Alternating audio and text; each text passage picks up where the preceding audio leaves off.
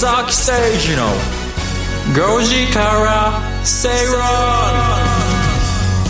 3月14日ホワイトデーの火曜日。時刻は5時を回りました。皆さんこんにちは。吉崎誠二です。こんにちは。アシスタントの八木ひとみです。そして火曜日のパートナーはキャインの天野博之さんです。キャインの天野博之です。お願いします。よろしくお願いします。えー、今日は私ともうね吉崎さんとね吉さんがねもうね花粉症にね挟まれて、うん、オセロ状態ですなんか僕は花粉症の鼻よりもなんか喉が、うん、喉に来る。来るんですよね。なんで喉が痛くなって。喋りが専門なのに。ねまあだいぶ良くなりましたよ。昨日はもっとひどかったですからね。え。ーなかなかしんどいですよ、ね、仕事にも影響が。はい。公演とかひどかったですね。公演の喉痛い状態でやんなきゃいけない、あの木曜日ぐらいから喉が痛くなったんですけど、はい公演のダブルヘッダーがあったんですよね。沖縄でやってたんですけど、うん、沖縄って花粉症ないなと思っているじゃないですか、うん、次少なそう。そうね。みんな避難するとかって言ってるのに、うん、僕はもう思いっきり意外が声 ででえー最初の公演が、えー、60分の公演で、はいはい、後ろが45分の2部構成の公演だったんですけど、なぜか60分の公演でいつものペースで喋ると喉がやばいなと思ったんで、はい声のトーンを落としながらこう喋ってるとですね、テンポが遅くなるじゃないですか、えー、そうするとですね あの喋る量って決まってるので これだけ喋ろうと。結局75分ぐらい喋ってですね。逆にね、まあ、逆に、まあ、お客さんは喜ばしいことなのかもわかんない。ね、結果的にそうすると喉がイガイガが進む。さらに進む、はい、大変。大変でしたね。乾燥とかにもね敏感になりますし、もうとりあえずのど飴ボリボリ食べてるいやそうねのど飴ね食べながらあの寝てますから 舐めながら。それすっごいよくわかります危ない。すごいよくわかります。ますから皆さん気をつけてください、はい、ちょうどベロの端っこの方にペタッと入っちゃって。トロチとかがいいですね。はい。ということでなかなか、あの声はこんなんですけれども、元気は元気なので元気は元気なんで、はい、テンション上げてまいりましょう、ということで、えー、今日番組前半は比べてみようのコーナーです、あらゆるデータを比較しながら投資のヒントを探ってまいります、はい、そして CM を挟んで気になるニュースのコーナー吉崎さんが今気になるニュースをピックアップして解説します、うん。はい、番組後半ではゲストをお招きしてお話伺っていきます、ゲストはね カメラマンの方ですから。あそうですね。ずっとカメラ撮られてます、はい来て昨日今日と若干あたふたしたみたいですけど。ねいやいや結構ねマーケット荒れましたからね。いやそれもあるね。その花粉の影響なのか喉はそれ。これで株価こんだけねの影響で喉に来てんじゃないか。かもしれないショックでジャックさんジャックさんはいということで番組後半のゲストはジャックさんでございます。どうぞお楽しみに。はいさあそして今日も皆さんからのメッセージお待ちしています「ハッシュタグご時世」でつぶやいてください。こんな時こそ皆さんのメッセージが一番の薬になりますそうですよそうですよもう。今日はもうね読みまくりましょう。楽しみにしております、はい、ということで今日も盛りだくさんの内容でお届けしていきます。それでは番組進めてまいりましょう。この番組はワオフードココザスの提供でお送りします。吉崎誠二の5時から正論てこの時間は比べてみようのコーナーです。あらゆるデータを比較しながら投資のヒント探ってまいります。今日取り上げる話題はこちら。Z 世代ミレニアル世代の本音です。えー、 LinkedIn が仕事に関する意識調査というのを実施したところ、はい。うん、えー、ミレニアル世代、うん、そして Z 世代は、うん、他の世代に比べて仕事に全力で取り組んでいると考える割合が低く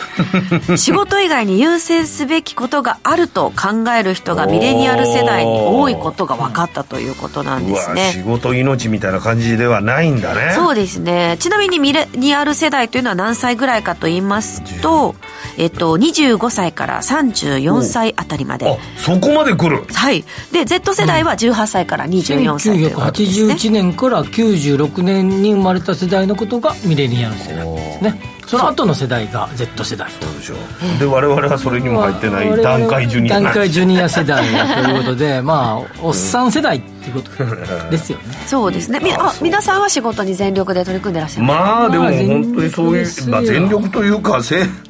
仕事を本当に頑張るみたいな世代ではあるような気がしますけどね。仕事の中に若干家族を顧みない感じのね、そういう今はでも世の中の風潮もね、うん、そういうゆとりじゃないけどもそういった生活のスタイルみたいなのもねね。ワークライフバランスってやつですか、えー、昔は仕事の中に人生があるみたいなことをね言う人がいたけど最近はやっぱワークライフバランスって言葉が広まって以降は、まあ、両立どうさせるかみたいな感じになって切り替え。切り替え、ね、だけどあの海外になんかあの、僕あるキャリア官僚の人がうん、友達でいて、はい、えー、ワシントンだったかな？ニューヨークのどっかに、あの、えー、転勤になった時に、ものすごい暇だって言ってましたね。あのバランス取りすぎて？そうです取りすぎて。で全然でもっとやっぱ働きたいって話をして僕はあの専門学校的なだあのスクール行ったりとかしてたみたいですけど今振り返ってみると日本ってやっぱ世界的にも働かないとかね祝日がものすごく休日多いですよね、休日が多いということで長期のガツッとした休みは取らないけれども、うん、ポツポツポツポツいっぱい休みを取って実際にそういう意味では働いてる度合いが少なくなってそうですよね、はい、先進国の中では結構少ないと言われてじゃあバランス取れてるんじゃないかと思うけど、ね、今働かない国ですよ。あそうなんだ、はいもうたりあの 24時間働けますかじゃないんです、ね、時藤三郎さんじゃないんですよ。法律じゃないんですね。ただなんかそのなぜ仕事に全力で取り組まないかっていうことなんですけれども、うん、そのミレニアル世代の方々は、うん、えっと、仕事以外にもっと優先すべきことがあるというふうに考えてらっしゃいますし、また今の賃金では割に合わない、うん、とか頑張って働いてもあまり評価されないというふうに感じてる方も多いようですね。頑張って頑張んなくても適当にやってればみたいな感じになっちゃってんだ。そうかもしれないですね、まあ、もしくはその賃金に見合うだけのところに転職しようって考えてらっしゃる方もねいるのかもしれないですし。いろんな会社のまあちょっとアドバイザー的な役職もしてますけど、まあ、行くとえーまあ、上場を目指しているベンチャー企業なんかは、うん、若いここのまさにこの世代の方々の社員が多くて、うん、もうあのブラック企業なんていう言葉がなないぐらいですね、うん、まあ、すごいなんか大学のサークルみたいな感じであるいは文化祭の1週間前みたいな雰囲気で、わいわいわいわい夜遅く交換して。僕への LINE とかもですね、平気で11時、12時でもですね、ディスカッションしたんですけど、これどうですかねとかって来たりとかしてですね、ブラック企業って言われちゃうぞって返すと、まあ、あの、ディズニーランドにいるようないるようなもんですからって帰ってきたことがあってですね。なるほど、なるほど。あの、まあ、そういうような感じで楽しんでるっていう人もいれば。雇われ強制みたいなことのブラックとは違う違うっていうことですね。で、一方で、大企業なんかで行くと、まあ、もうものすごいかっちりとですね、もうある時間になったらピタッと電気が消えて、帰れみたいな雰囲気で、パソコンも自動的に落ちるみたいな感じにしてるところもあってですね、まあ、どちらがですね、こう、将来的に、えー、えー、なんていうかな、将来性があるかって考えたときにですね、やっぱり後者の、あ前者の方がですね、まあ、勢いがあってもいいんじゃないかな、あっていいんじゃないかなと思いますね。そうですね。いや、僕らの、その、テレビのそういう業界なんかも、うん、まあ、本当に27時、8時、29時っていうありもしない時間で終わるような スケジュールがあって昔はそういうのが当たり前というかだったけどやっぱ僕らの像でもやっぱ休みをとか、うん、あのアシスタントディレクターの子にもちゃんと優しく接しながら、うん、ちゃんと皆さんスタッフにも休養をみたいなの、うん、ずいぶん変わってきたなと一番遅い、業界がそこまで来てるってことは、日本は随分変わったんだそう思いますね。だけど一方でさっきの話の通り、大企業でそういう時間を、えきっちり決めてるようなところ、なんかの社員の方々は例えば大学院に行き直したりとか、専門学校に行ったりとかでそういう、まあ、要はですね、自分でうまくじ、えー、時間を活用していて、な何もその時間えー、ゲームとかばっかして遊んでるとかじゃないわけで、う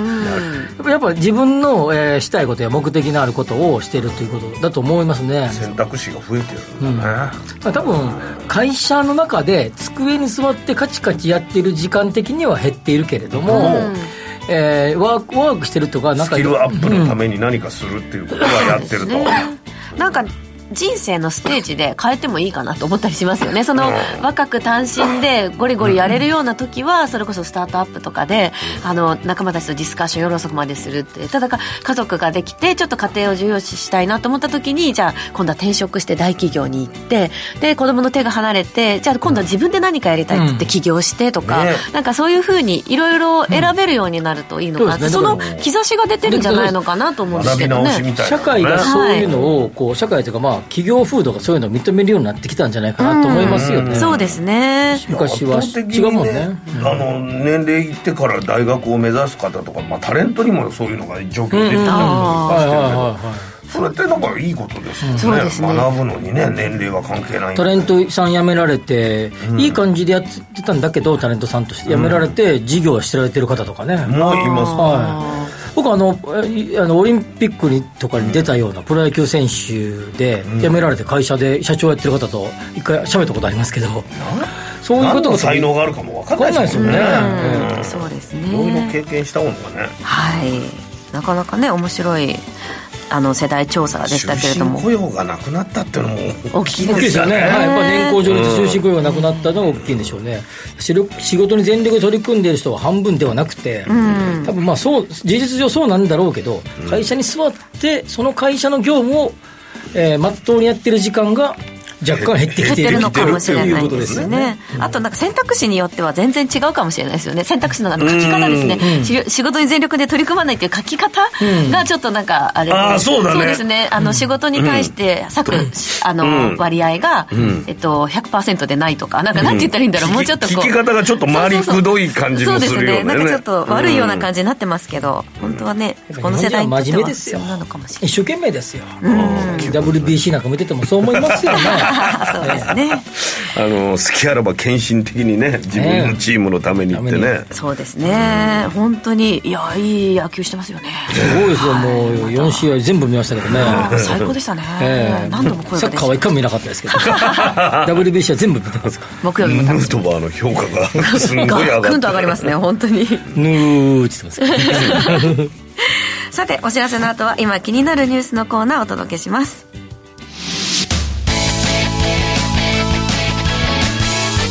吉坂誠二の5時から正論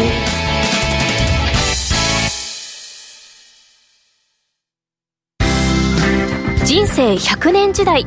あなたはどんな人生を描きますか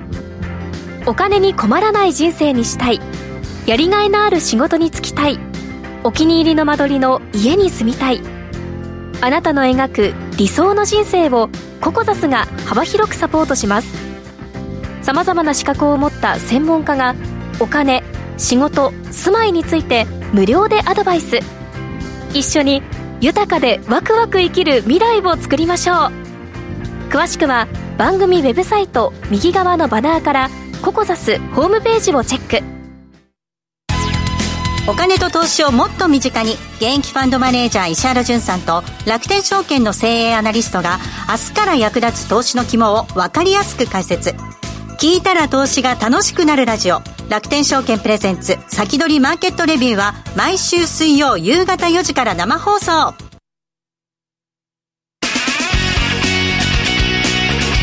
吉崎誠二の5時から正論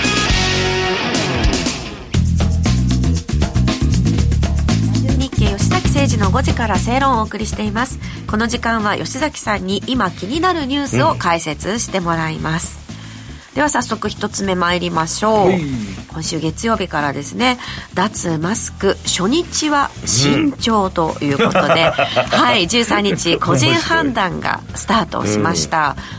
脱マスクですね、うん、えー、人工知能による画像分析の手法で東京都内2カ所の着用率を調べたところ、マスクを外す方の割合は11から15%だったということなんですね、まあ、8割超が都内は着用していたということです、まあ、状況もあるんですかね、うん、まあ、結構人と離れてるような公園みたいなところだったら外してる人も増えてるんです、ね、そうですね。あとね花粉症で外せないっていう方も昨日雨でしたけれどもね雨だったけれども、ね、やっぱちょっと気分的に、うん、あの雨でもかやっとかないと花粉生えてくんじゃないかって思っちゃうので、うん、少し前の花粉がそう飛んでなかった時の方があの人がいなかったら外してましたけどここ最近は人あのもう常にはマスクしてますね。花粉が飛んでて。飲み屋さんとかその、ところもねこ僕もなんか番組のえー打ち上げみたいなので、行くと結構外してる人もいるなと思いながら、そうですよね。これそもそもまずねこれはあの個人判断スタートと 個人判断はずっとずっと個人判断してますよね、はい、これあの あの新聞いろんな新聞が。強制力なかったですもんね、強制力なくて義務化じゃなかったですから、個人判断はスタートじゃなくて個人判断つがずっと続いてる。るってことですよ。これまずこれ間違いね。それででこれあの個人判断なので、まあやっぱりこれまでも個人判断をしてきてこれからも個人判断すると、で最近はマスクあー花粉が飛んでる人で特に都内なんか花粉症の方が多いと言われているので、まあ、マスクを取ってる人が少なかった。8割超が着用していた。まあシンプルにそういう話ですよ。そうですね、でで結構これを取り上げていろんな、えーメディアとかマスコミとかあテレビ番組でも、えー通勤の様子を、えー載せてましたが、これちょうど日経新聞も品川駅と渋谷駅の出たところを撮ってますけど、あのテレビ番組でも品川駅や東京駅のやつをやってましたけど、はい。電車き降りてきたばっかですからね。満員電車の中から降りてきたばっかだから、それはつけてるわけね うん。どっかで今アルマナさん言ったように公園とかで撮ろうよ。うん。だともうちょっと人がねなんか少なくなったら外してる人もいるかもわかんないよね,、そうですね。会社内とかでもね、うん。ちょっとね、すごいここの脱マスクで思ったことが一個あって、コロナ、コロナを含む投稿は3万2000件だったとか、いろいろこう AI 分析がどうのこうのって書いてますけど、コロナっていう言い方って日本独特ですよね。本当は COVID-19 ですよね。そうですね海外ではね。なんで日本だけ COVID あコロナっていうんですかね。コロナ、えー、とウイルス、ディゼーズ、だからコロナウイルス感染症の19番目が COVID-19 ですよね、それの頭のコロナウイルスの,、えーの手頭を取って、えーだけ取ってコロナって言ってるわけね。うーん。でなんでコロナって日本だけ言うんかなってすごい思うんですよ、なんかいろんなことをなんか短くして可愛らしい感じにしちゃうみたいな感じも ありますそうね。よね3文字ですからね。うん。COVID-19 よりも言いやすいよね、まあ、新型コロナという名称も継続するということではありますよね、これあの給湯器のコロナ社とかね。ああそうか。名前がね同じところありましたよね。かわいそうですよね、そういうのね。僕は COVID-19 で統一すべきじゃないかなああそういうことか。思いますけど、ね、それ被りもないわけかぶりもないですよね、うん。まあ、アメリカ人に COVID さんでいるかもしれないけどね、うんわかんないけどそれは。ちょっとそれはすごく思うね。そうですね。ビールにもコロナビールとかあるじゃんあありましたね。確かにねということで、まあ、初日は慎重というふうな形で数値が出てきてるみたいなんですけれどもこの先ねどうなっていくまあかというのは。梅雨時ぐらいから？うんうん。そうね夏場はさすがに暑いからっつってそう、うん。高くなってくると。実際に。梅雨ね暑くてってなって、うん。まあ梅雨時ぐらいから減るんでしょうね。実際にちょっと口紅とかも売れ始めてるからそう。だんだん。なんか笑顔の練習とか そう結構やっぱ そういう笑顔の講習とかっていうのがあの駆け込みで需要があったりとかするらしくて、あ皆さんここのマスクの中に若干の不安を抱えてらっしゃる方もいら、いるのかなと思いました私もなんかあの会議とかでマスクしながら出てるとあくびしてもバレないじゃないですか。あれがねバレるようになるのがねちょっと厳しいなと思いますけどね。会議とかでも対面会議増えましたね。あ本当ですか？はいオンラインミーティングの対面が増えてきましたね。講演も増えましたね、対面ばあっかり。人がねハイブリッドとか増えてきましたけれどもね、さあこの先どうなっていくのかというところですけれども、では続いてのニュース参りましょう、続いてはですね訃報です、えー大江健三郎さん死去。ノーベル文学賞作家88歳でいらっしゃったということですね。日本人として川端康成さんとあー以来の2人目に川端康成さんに次いで2人目のノーベル文学賞を受賞された方ということです、今日の日経新聞の一面は大江健三郎さんが亡くなった横に伊東洋華堂創業者の伊藤正さんが亡くなられたやつがあって、はい。その下にですね、はい。大木千景さんが亡くなられたという一面に3人の訃報が載るってなかなか珍しいなと思いましたし今日のお昼間の、えーネットニュースを見てると,、えーっと中華の料理の鉄人の陳健一さんがね亡くなられたっていうことがあって訃報続きだなということですが、まあ、その中で昨日伊藤洋華堂の伊藤正文さんの話をちょっと取り上げたので、今日は大江健三郎さんの話を取り上げてみようかなと思いましたが、まあ、ノーベル、えー、文学賞を、えー、95年だったかな？94年に94年か。はい、ノーベル賞を受賞されました、にえー取られてその時ね、えーノーベル文学賞受賞記念公演に「曖昧な日本の私」っていう。ね、えータイトルで講演をして、まあ、それ書籍にもなってますが、えー、随分そその、えー前に、うん、と1960年代にノーベル文学賞を取った川端康成さんが「美しい日本の私」っていうね、タイトルで講演する、まあ、それの、まあ、ちょっとしたアレンジ、川端康成さんは雪国とか、ああいう日本の、えー美、例えば京とか、ここ古風な美を結構取り上げた文章を書かれていたので、美しい日本の私っていう、えーではい、テーマでタイトルで講演されて、その時に、まあ、海外、えー翻訳する時にですね、えー日本の私のがおかしいんじゃないかみたいな感じで「オブ」っていうつけたね、おかしいんじゃないかって言われたけど私はこれが正しいんですと言い切った。で大江健三郎さんも同じように曖昧な日本の私ってことで曖昧な日本だって話をするわけね、その中で私は僕は生きてきたっていうことで大江健三郎さん、えーノーベル、え賞文学賞を取るよりかはるか前にですね、1950年代に、えー芥川賞を取られて、はい。その時は「飼育」っていう、まあ、短編のやつで取られるわけですけど、それ以降いろんな本を出されるんだけど、結構有名あの多くの方々が読まれた本にヒロシマ・ノートとかですね沖縄ノートとかですね、比較的こう、まあ、当時の左っぽいですね、反反戦みたいな反核みたいな、お話の、えー随筆を結構書かれていたということがあって、まあ、要は日本って曖昧だと。二枚舌だと、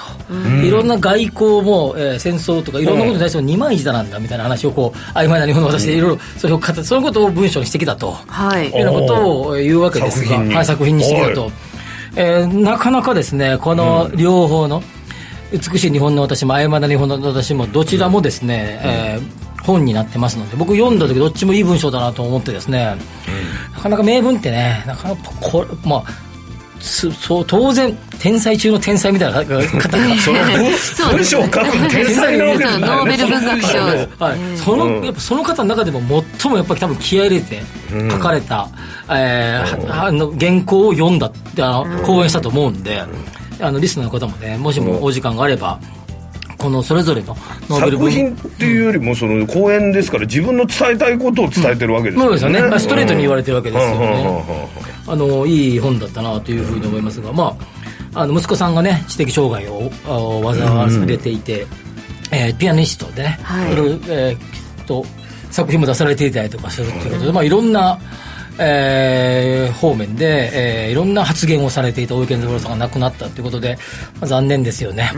結構僕好きでよく読んでましたので、まあ、ちょっと取り上げてみたんですが、まあ、天国からですね日本の文学界を応援していただくことを望むばかりですね、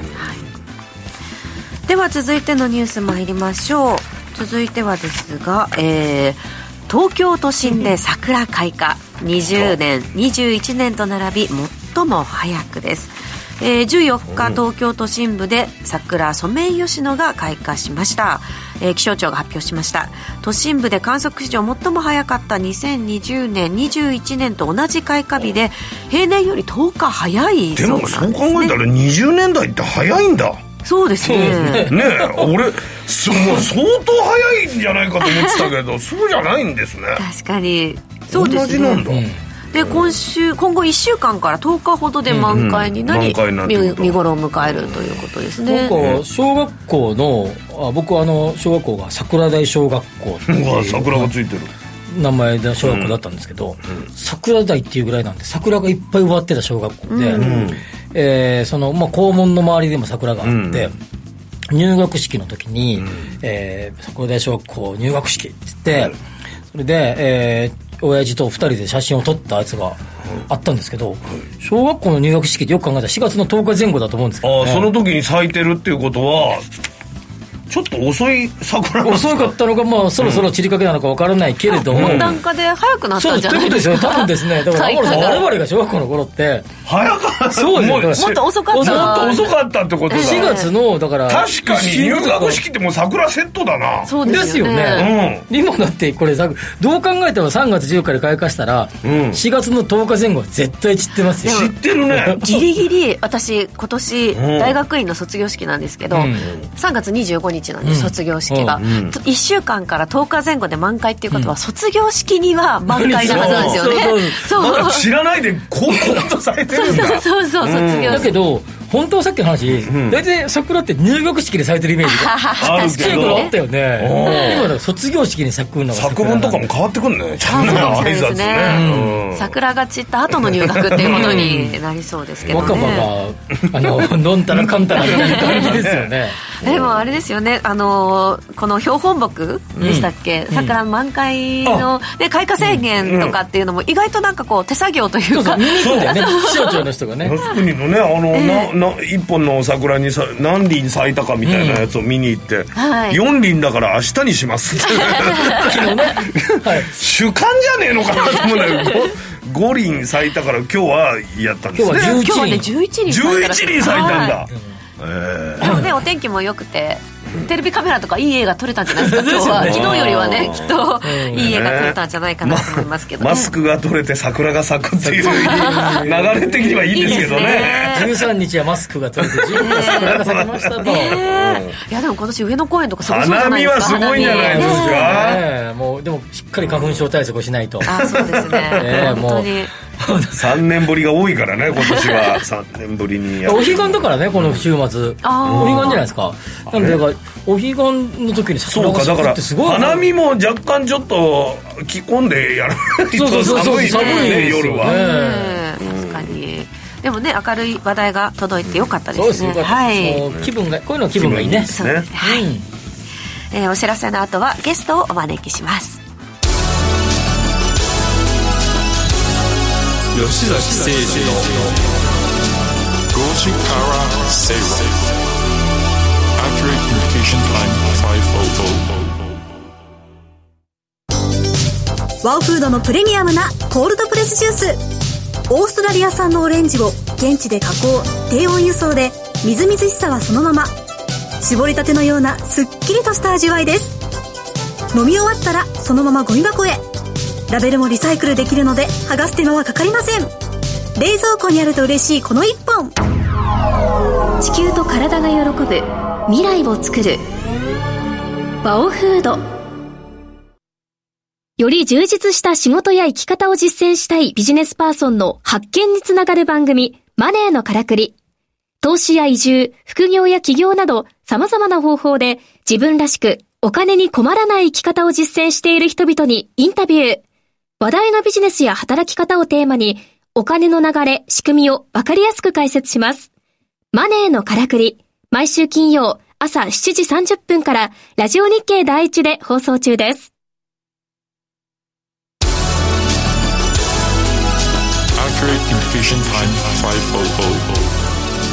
吉崎誠二の5時から正論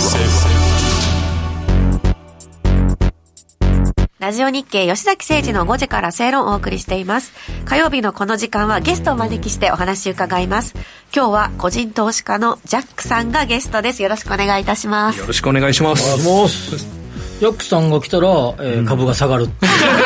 やばいやばい。株が下がる時にジャックさんが来てるのかもしれない。まずいですね。はい。まずいですね。非ジ常にャッ。クさんゲストあ株が下がるのかと。アノマリーそれはアノマリー。前もって出演日が分かってれば逆に。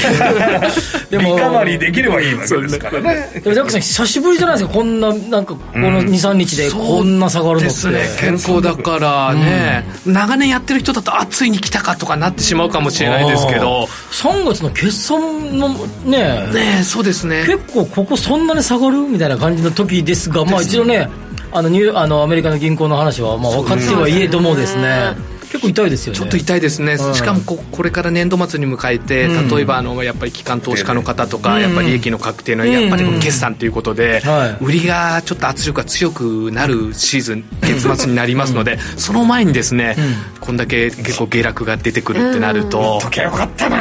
そうね何日かも先週塗っとけばって感じですよね本当にね、もう何百回そういうことを思ったことかみたいなね。だってトピックスなんて先週の火曜日ね鎌田さん来てた時なんて見たらきあの2000年以降で最高値ぐらいの。最高水準ぐらいでしたよねトピックス見たらすごい高いですね。どんどんどんどんいってね、もうね、毎日株価が見るのがね、楽しい状況だったから。ね。はいはい。それがどんどんどんと来ちゃい今日朝ちょっと一瞬だけ見ましたけど自分のあの。やつの、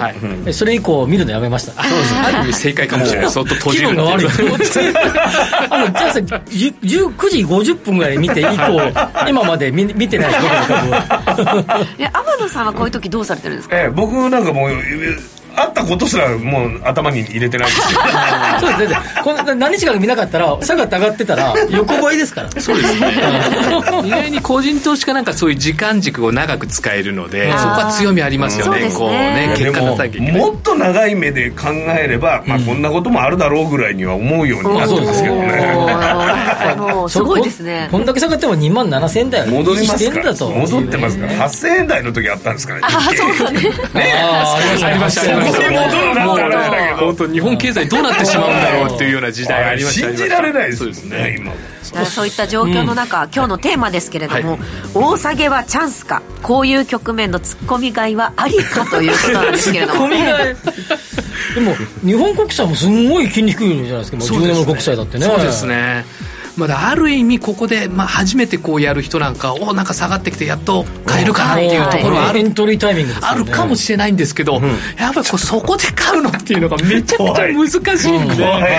これは再三言ってるように、まあ、買うんであればやっぱりこう3回4回に分けないと、なかなかこうそこで買うのが難しいかなっていう中でも、とは言ってもこれだけ大下げしてても、なかなかこういう試合であってもなかなか上がってる銘柄があったりとか。あるんですよね。それはねなんそうでですね。なんどんな銘まあ、柄ですか、例えばですねあの2901の2901この石垣食品とかですね。石垣食品。このミネラル麦茶とか以前ねあのコマーシャルとか知ってる方いらっしゃるかもしれない、はいはい。こういうねちょっと定位系の株なんかは意外にこうあの買いやすい感じの値段でね。金額的にも180円ね。ちょっとこのくらいだと100株とかでもこう一でもすごい上がっってるじゃないですね、か、えーちょっとそれでチャート的にもこう上がってきてるのにやっぱり下がんないっていうのは、なんかこうですね。みんな麦茶飲んでるってこと？ですかまあこの後麦茶の需要増えそうだもんね。夏に向けて。あ確かにね、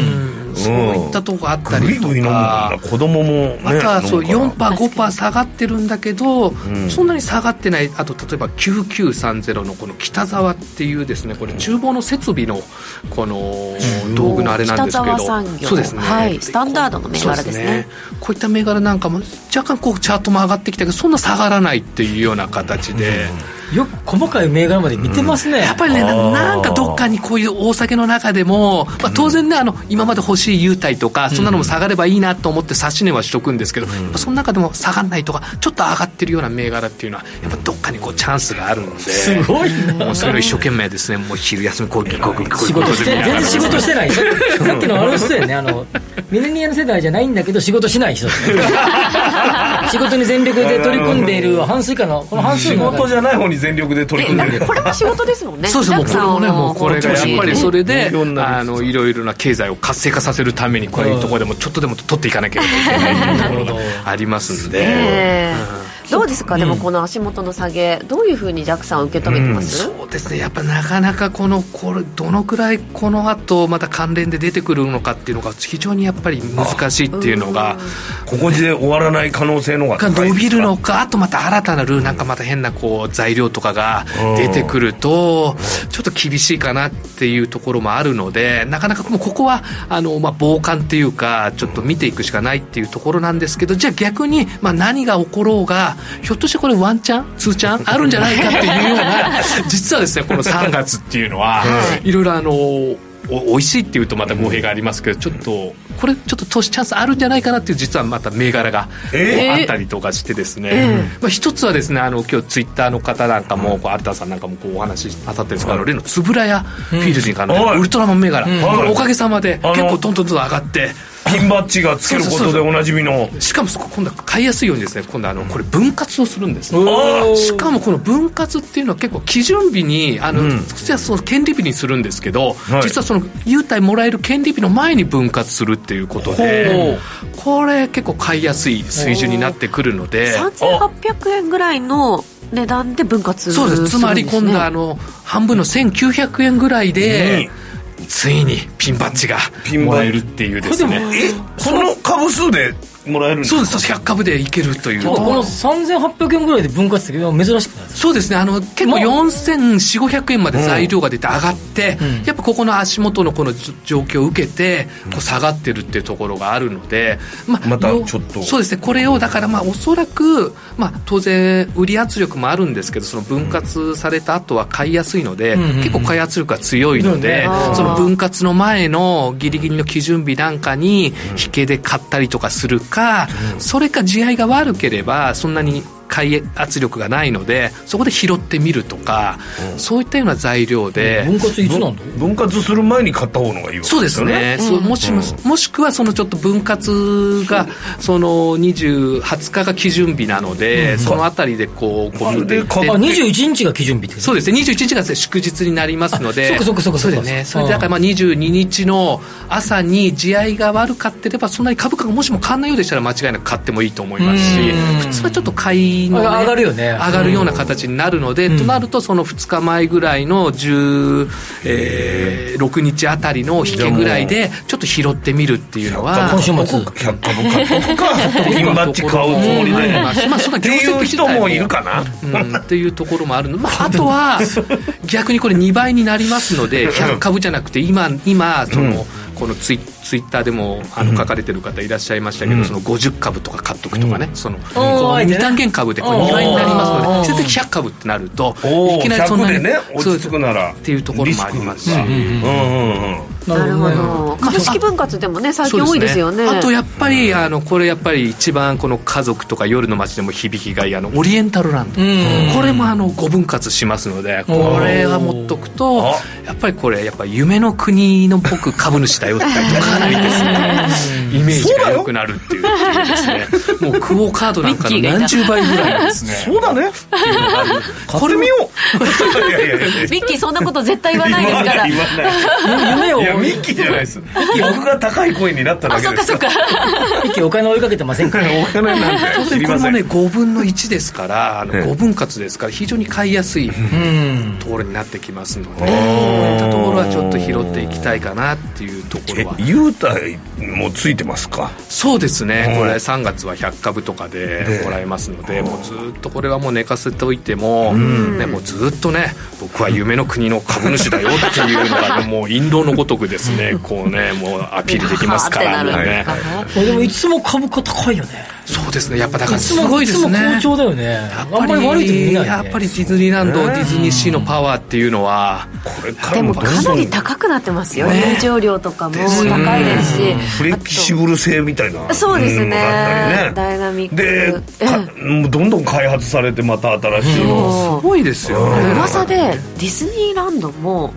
お酒飲めるようになったって聞いたんですけど C だけだったのが。いや飲めますよ。ビールとか飲めますよ。ああのあランドも飲めるランドも飲めますよランドも飲めるようになった。あのカレーの？ハウスのあのカレーの売ってるとことかビール出ますよ。ええそうなんですね。私だからずっと C しか行ってなかったんですけど、うん。じゃあちょっとランドも行ってみようかなと思ってお酒飲めるなら。ずっとお酒飲めるから C しか言ってなかったそうなんです。遊園地目的じゃないじゃん楽しみ。でもオリエンタルランドって昔4000円とか3000円なんだね株価ね。そうですね。だから本当持ってる人はもうねやっぱ私なんかねある程度キャピタル取れちゃうとね売ってしまってっていうところがあるので、すごいっすねっていうのがありますのでなるほど。これが5分割されるそういうことですね。そういったところが出てきじゃあます20株。100株になるそうですねさっきの。これはいついつ5分割かな？これはやっぱりあの3月の権利日でなりますので月末その28 29日になりますのでその前で買うかそれかまあちょっとそのしその分割してから頑張って買うかっていうところのねオリエンタル2つ決算月は3月か。ですね。まあそしてあとはですね、最後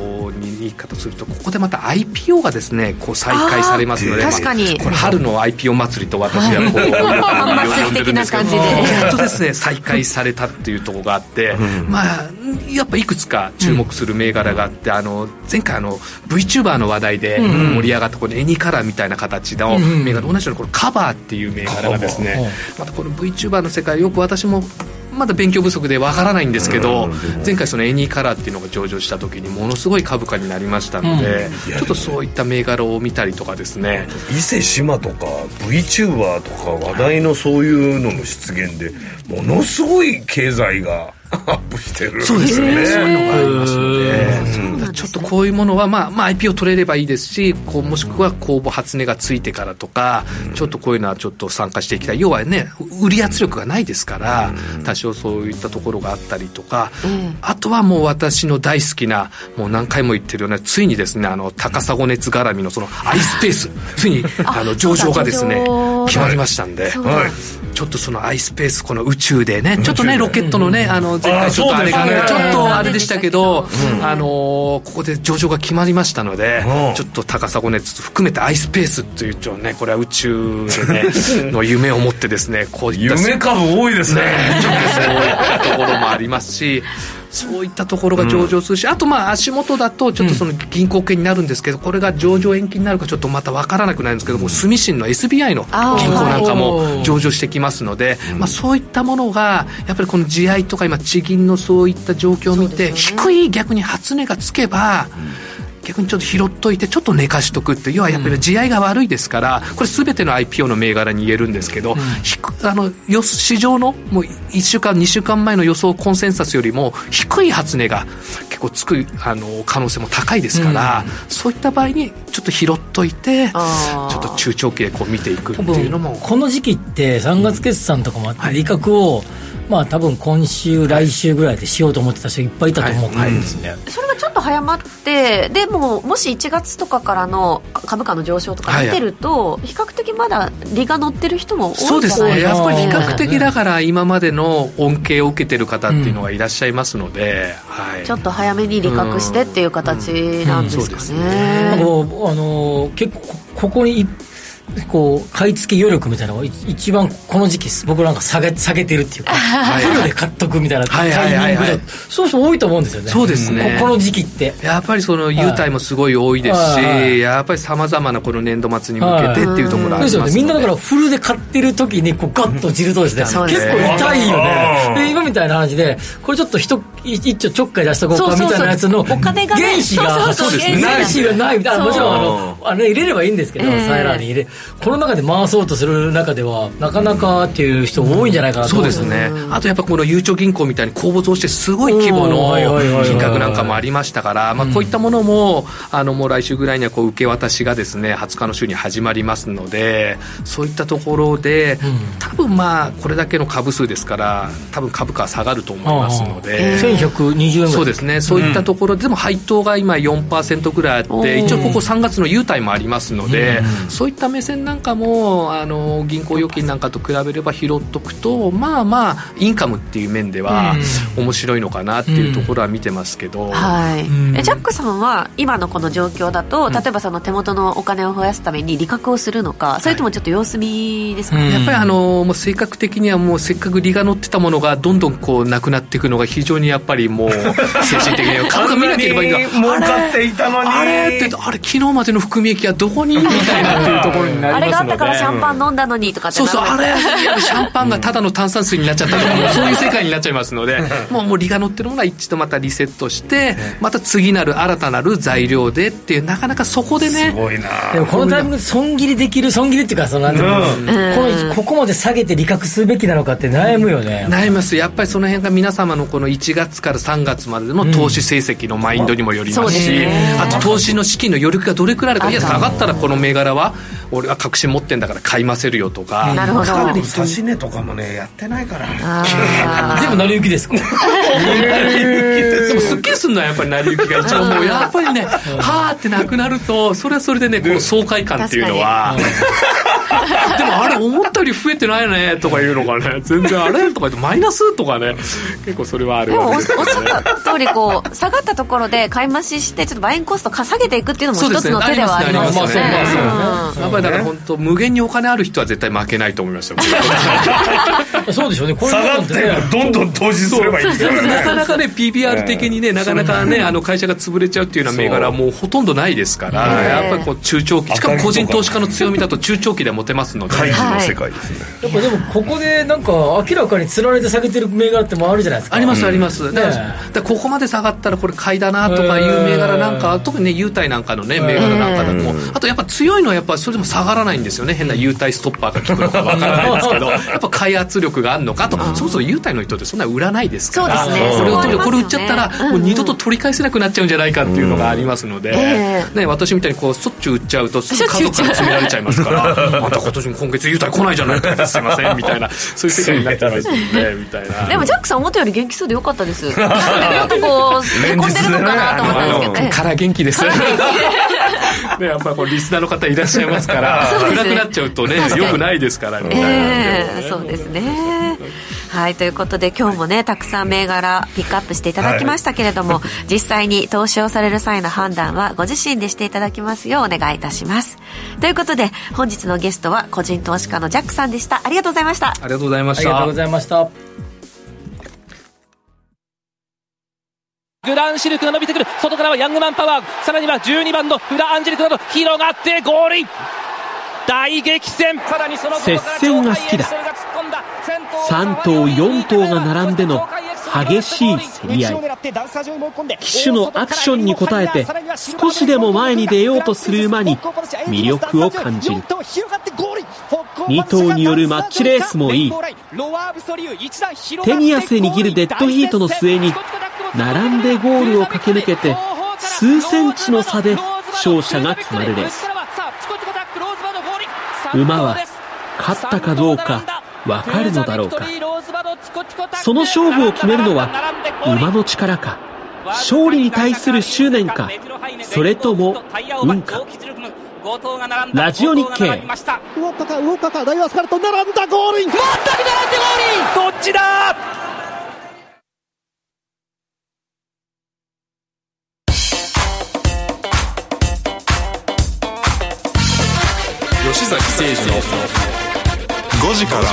から正論